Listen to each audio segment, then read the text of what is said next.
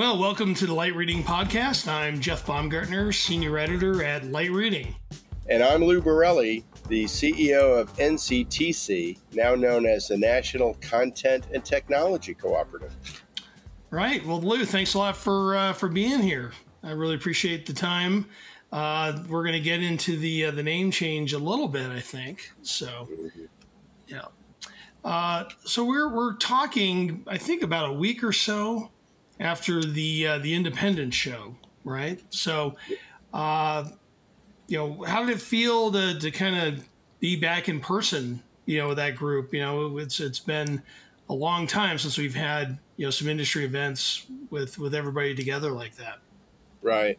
You know, it's the ind- the Independent show is really the last standing old school cable show.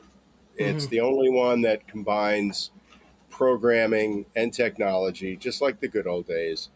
And it had that feel to it. I have to admit, you know, when I got the job a year and change ago, I wasn't that familiar with the show. And of course, I hosted it virtually last year. Uh, but on paper, to me anyway, it looked much smaller than it actually was. And I was how, surprised by that. I, how, I, I how so? What do you mean by that? Well, you know, the the overall numbers, you know, roughly a thousand attendees mm-hmm. when you combine members, vendors, family members is a significant number when we go to Disney. Um, you know, it probably was more than that, but I, am just rounding off. Mm-hmm. And and in, and in my head, that's sort of like a small CTAM summit in the 90s, right? It's not really, it didn't even reach that. I mean, the summit that I yeah chaired in San Francisco was like 2,800. It was like their all time record. Anyhow, when I walked the floor the day before, when it was still being constructed, I was like, holy crap, this is pretty big, you know? Yeah. And then I went into the main room, which is interesting because of the logistics and all. People are sitting at tables, they're not sitting in rows. And and I thought to myself, fill the room. yes. Right? Yeah. Yes, and, and, so I really um, that really spoke to me. The fact yeah. that there was all these this pent up energy for wanting to reconnect, for finding out what everybody's been up to.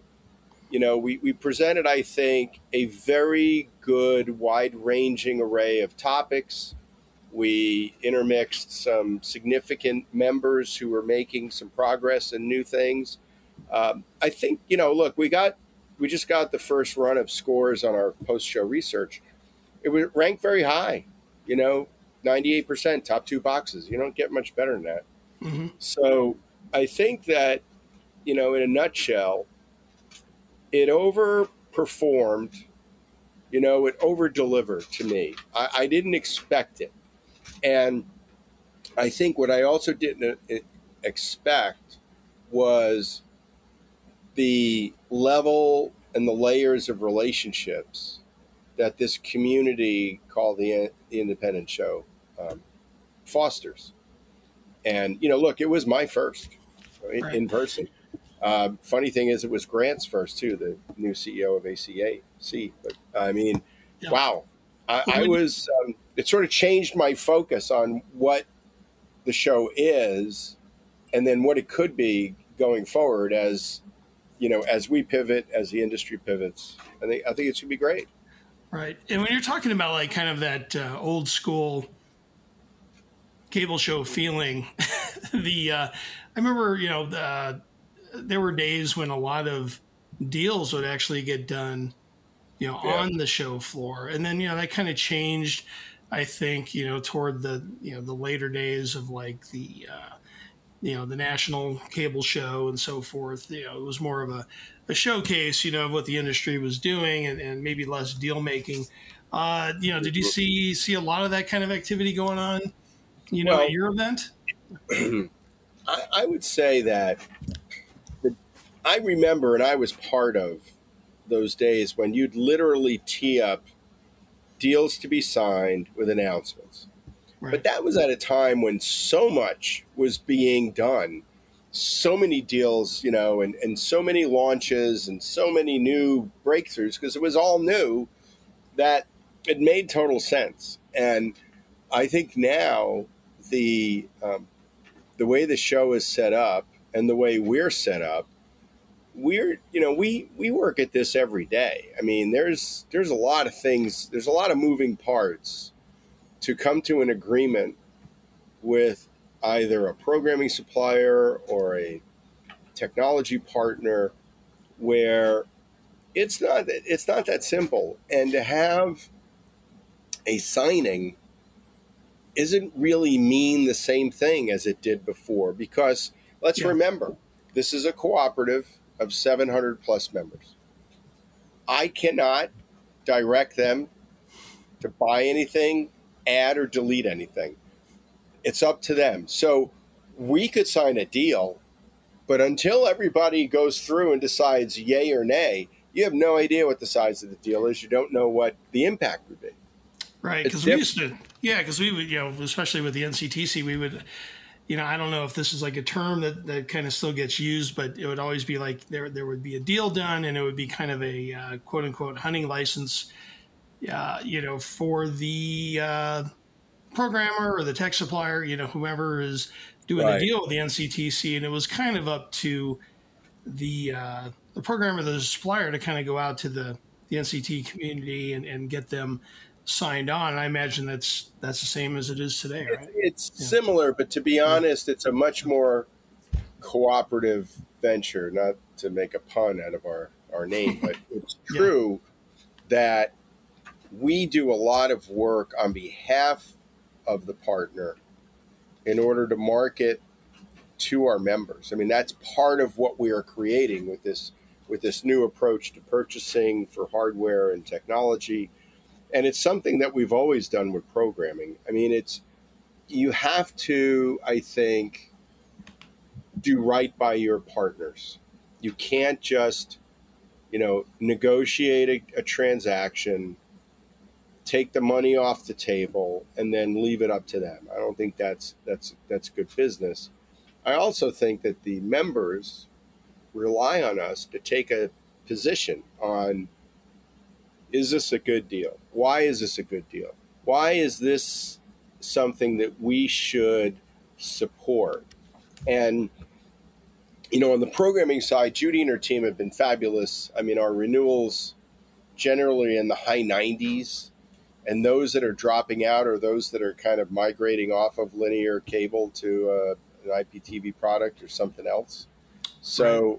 from a standpoint of content, um, the deals are strong. The distribution continues to decline because that's the trend that's going on in the industry.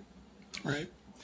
Interesting. All right. Well, good. Well, one thing I wanted to talk about too was uh, like kind of a big announcement at the show at the event was the name change that we talked about a little bit right. up front. Yeah, from the National Cable Television Cooperative to the National Content and Technology Cooperative, right? So I think we mm-hmm. had some fun, you know, on our end, you know, about how, you know, the term, the word cable, the term cable is kind of becoming uh, passe. But um, I mean, what, has been the react the reaction to that? Has anyone been on the fence about it, or was the reaction mostly, "Hey, this was an overdue change to make"? Yeah, well, I think I think a lot of people felt like it was overdue.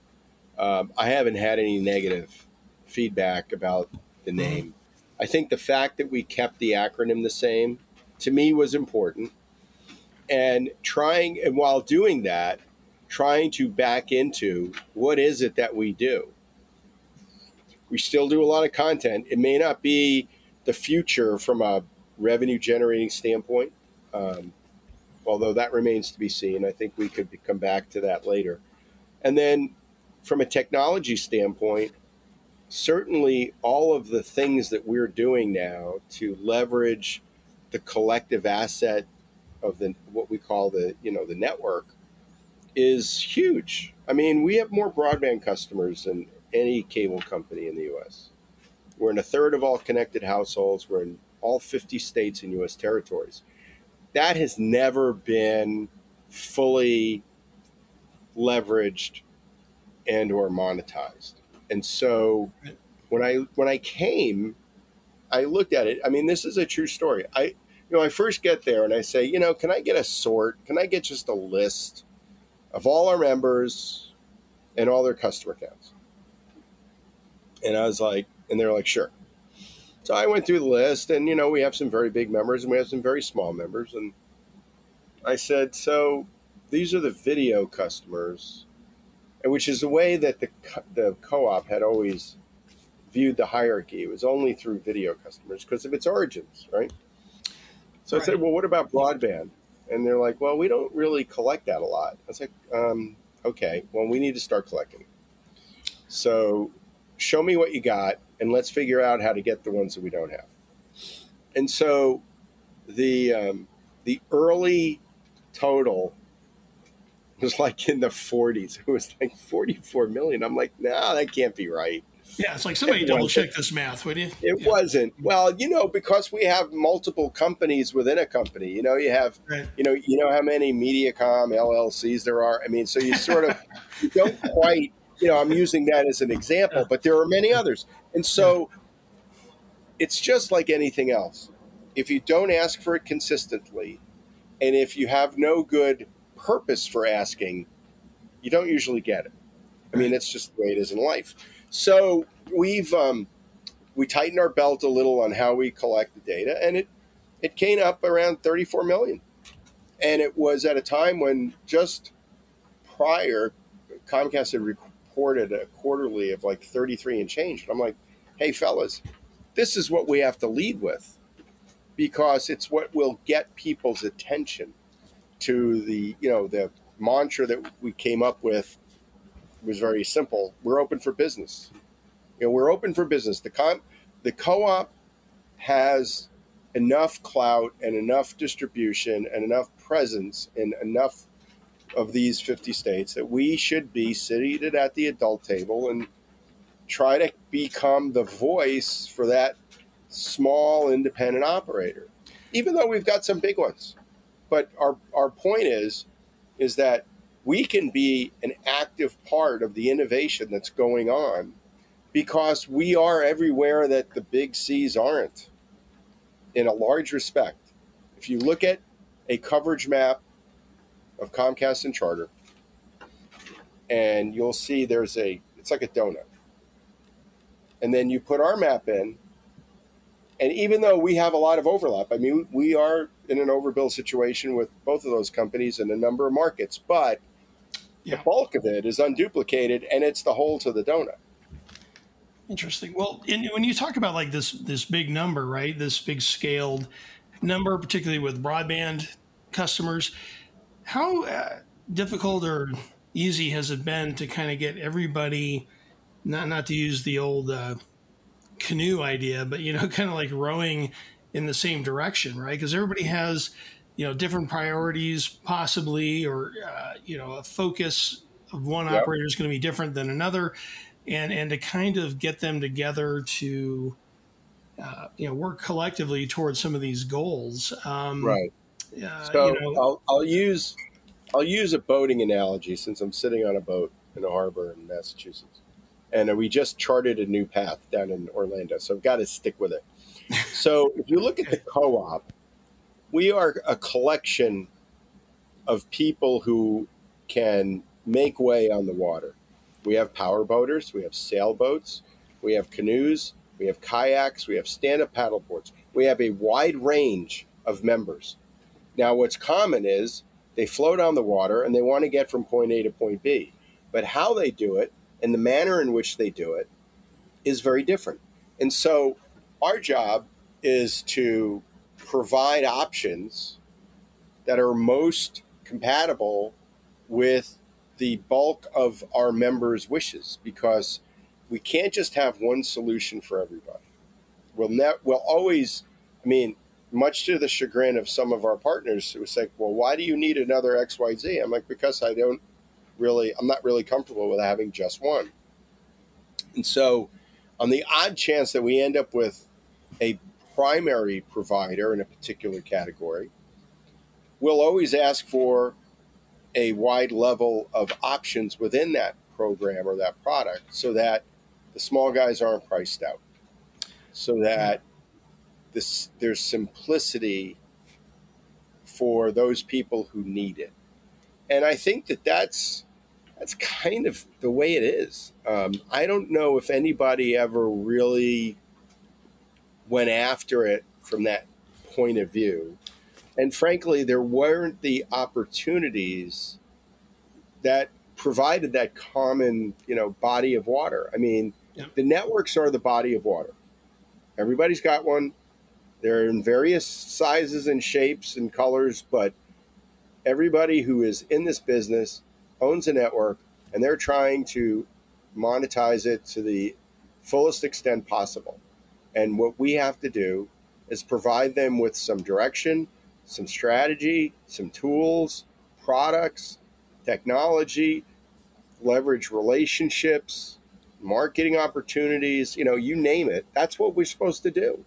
That's right. the, that is what we're supposed to do. And I think I think for the most part we're doing a pretty good job. I, I'd like to say that everybody's on board, but everybody not everybody joined the co-op for the same reason. And we have members who are very comfortable, you know, signing up for our, our programming deals. They buy very little from us outside of that. We don't really hear from them much. They don't attend the shows because primarily they're small and they don't have a budget or they don't have the staff. And I get that. We're not going to reject somebody because they're too small. But for those that are in that sweet spot where they're emerging, where they're investing real money, they're doubling down on fiber and, and, and such, I want them to be more involved. I want to get them, you know, I want to get them at the table too, because too often you find yourself in meetings, and I've said this to my own team. We talk to ourselves a lot. You know, it's like we decide, oh, the, this the, the organization or the industry. Yeah. Well, okay, let's start with the organization. I'm not going to yeah. presume that the industry talks to itself too much, but but yeah. from our standpoint, it was you know it's one of those things where it's like, well, we got to test drive this, and you know our board is split. We have large, medium, small, and extra small, and we try to keep that balance going through you know recruitment and and you know replacing members who or board members who you know terms time out that kind of thing. But there's a bunch of people that are doing really good things that we don't we don't talk to or we haven't talked to enough. And so trying to solve that is like that's that's a pretty significant challenge. Right well, you know, we, we you talked about the board, right? And the board sets the tone, right, for what the organization is focusing on, what you're prioritizing, and so forth. You have a lot mm-hmm. of different voices in there from uh, different sized operators, and uh, yep. you know, kind of coming out of the show. Then, um, I mean, did you? Were there any? We're going to talk about some of your big initiatives that you're, you have underway, but are there were there any big mm-hmm. surprises or big issues that came up that might need to be added? You know, to the the near term agenda that you didn't know about, you know, here over the last year uh, or so? Yeah, I wouldn't, I wouldn't say that. I wouldn't say that. You know, we had a strategy meeting last October that laid out our goals and objectives for the year. The um, we we developed a whole bunch of ideas. We vetted them with the board, and then we came back with what we felt was our best concept for what 2022 is going to be. It matched up to the budget, and the board blessed it.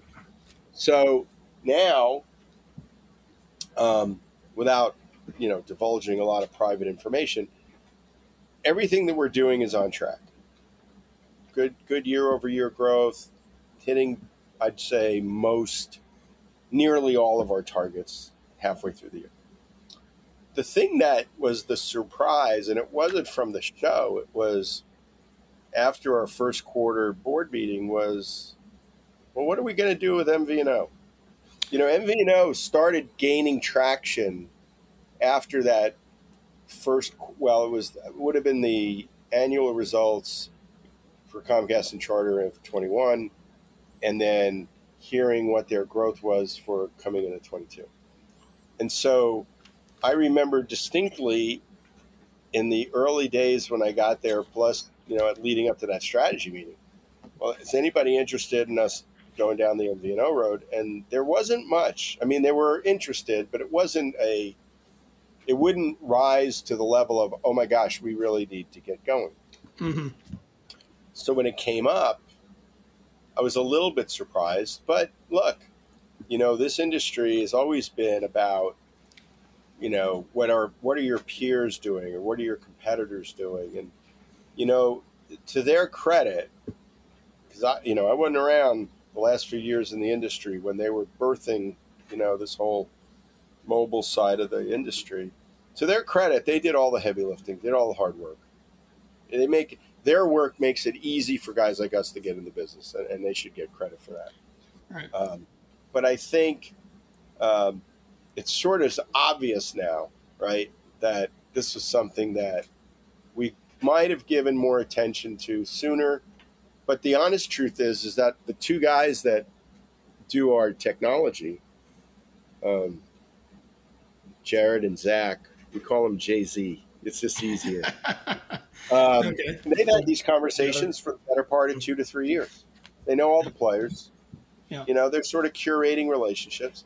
And so we've been able to move, I'd say, relatively quickly to get to a place where we think we have a good structure for a, a deal going forward. We're still in our you know final diligence phase, and the board will have to weigh in on that, and, and we will bring the, them up to speed. We actually have a board meeting next week, and so we will bring them up to speed on where we are. We'll uh, let them, you know, as they're right, they're let them poke holes in it, shoot it up, make it Swiss cheese, figure out, you know, were there any things that we missed, and uh, we'll bring it to the end, uh, hopefully soon, and and then it'll have to go to the board for vote because the potential impact financially is you know meets a threshold where it requires board approval. Right. Well, it's it's interesting how how this kind of ramped up, right? Because to your point, I remember when we talked, maybe right after you were in the position of CEO, mm-hmm. and we asked, "Hey, you know, what about this? Uh, you know, where does mobile kind of fit in?" And it's like, well, it might be in an area worth exploring. You know, you weren't just dismissing it, um, but it yeah. was not. But then, then, a year later, it's like okay, it's like front burner. Well, I, can, guarantee, like, yeah. Can guarantee you when you asked me that question. Yeah. I had no idea that Jared and Zach had been talking to mobile partners for more than two years. I had no oh, idea. I see. Okay. I had no idea. And, you know, they were doing it because it's what they do. You know, they, they talk to people about, you know, new opportunities and and I think that they they've done a good job. And and so when it was time to get more serious about it, they were ready.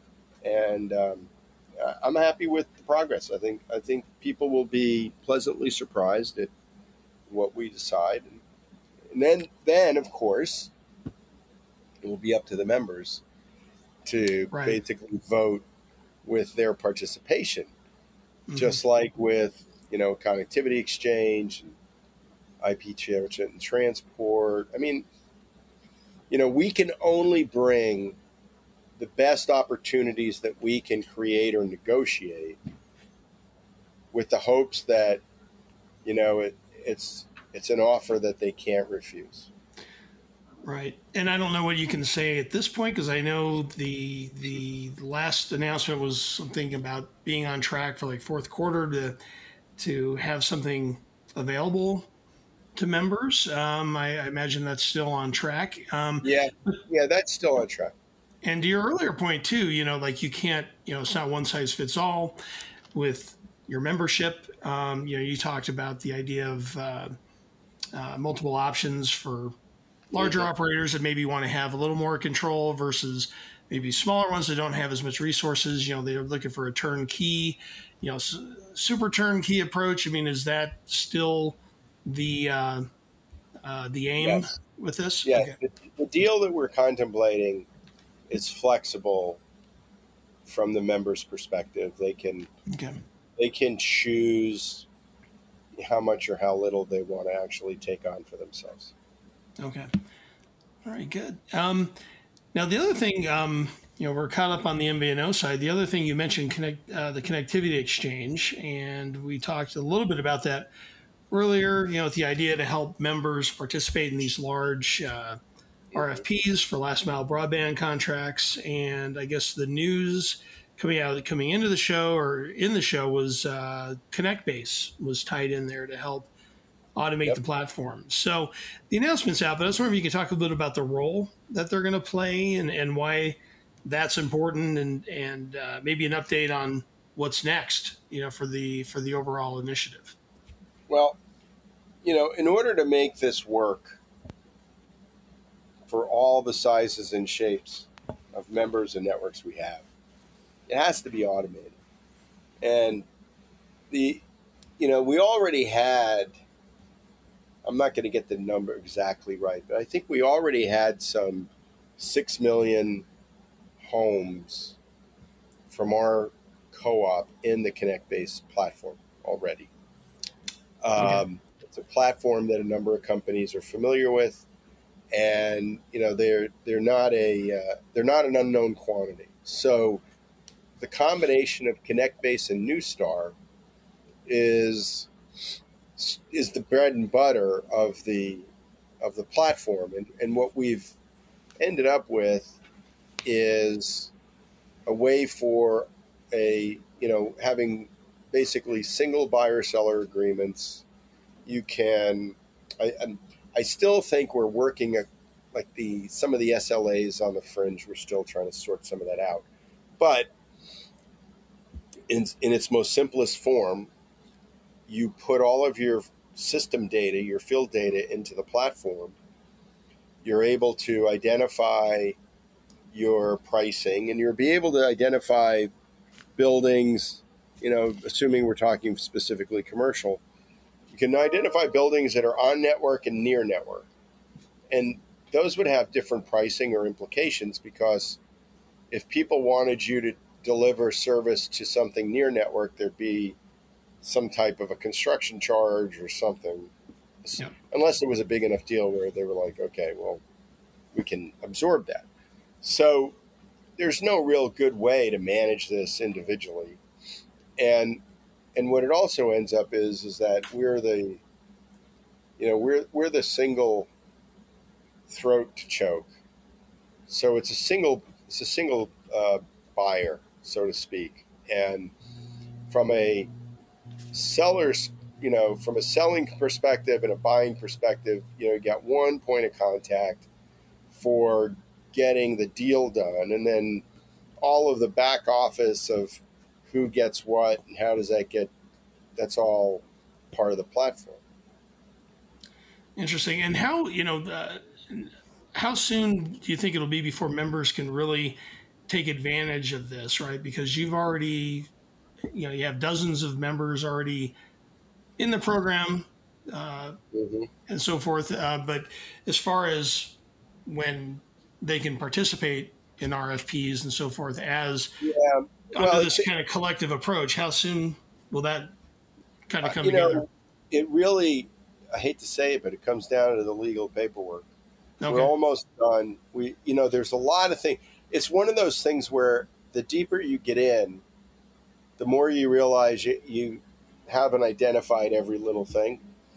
So we're building it cautiously because we don't have to go back and try to undo something or fix something. Um, but I suspect we're talking 60 to 90 days where we'll have active customers. Okay. Now, here's so the thing long. though, and, and this is this is this is the thing though. Just because we're all there,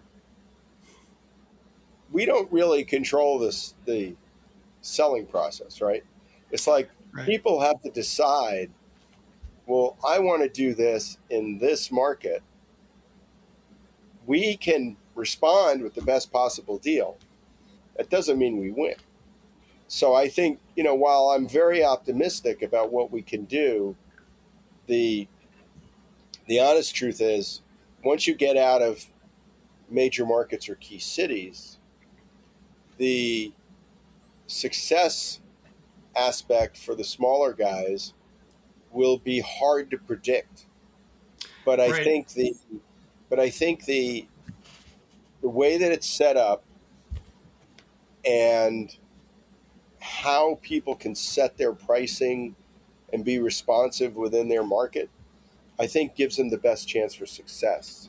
Right. But at least they can be opportunistic. Yes. Yeah, absolutely. Yeah. Okay. And our larger members, they already do wholesale deals. I mean, we'll have people within the co-op that'll be both buyers and sellers. Okay. Which I think great. is great. All right. Well, last question I had, just I'm just out of curiosity, right? So you're, uh, we're, we're together here. You're on a boat, right? So uh, just curious, mm-hmm. how are you uh, connecting in here? What, uh, how, how are you uh, getting access well, from there? I am on my. I'm going to make a plug here. I'm on my AT and T iPhone as a hotspot connected to my MacBook Pro. Um, you know, when you you sail around like I do, I mean that's sort of my my therapy, so to speak. Um, you realize that marina or mooring field Wi-Fi is a significant opportunity because there isn't any really good Wi-Fi around. I mean, I'm I've gone hmm. in some of the best areas in and around the country and even internationally, and it's amazing how they equate good Wi-Fi to the strength of the signal, not the actual bandwidth. Oh, I see. All right. So, so yeah. this works for me. I mean, I when I'm you know, the uh, when I first got the job, I was in Kansas three weeks out of every month for the first four months, and I had already sold my house on Nantucket. So the only place I had to come home to, quote unquote, and you know, see my family and do whatever I needed to do, was the boat. So I was working from the boat from day one, and hmm. you know, unless my friends, because I'm on my way to Nantucket tomorrow, and unless my realtor doesn't let me use his conference room for my board meeting next week, um, I'll be doing it from the boat because the connection's good. Yeah, it seems like uh, the, the, connection survived our whole discussion here. So yeah, uh, that's good news. Maybe yeah. it'll be good enough for a board meeting. We'll see. yeah, well, I did one last year on it. They right. thought I was crazy. All right. They're like, "You're on a what?" well, that's why I, I, was like, "Do you have a satellite link?" I don't know. You know, the the, the, the latency was good. Know, so the funny thing, in the boating community, everybody is so excited for Musk's, you know, low orbiting, blah, blah, blah. and I had to tell him, you understand that when the boat is moving, it doesn't work, right? It's not one of those satellite tracker things that you see the big yachts have for like TV and for it's yeah. a fixed it's a fixed product. And if you go more than a mile or two offshore, you don't get anything. It's yeah. very much close to the to the. Uh, well, maybe maybe they, they will provide an answer, right? Because I know that, that they're looking into uh, like a moving vehicle uh, sort of approach, yeah, sure more of a mobile can. thing. We'll see. I'm maybe sure that'll be an can. option, but uh, yeah, I hear what you're yeah. saying.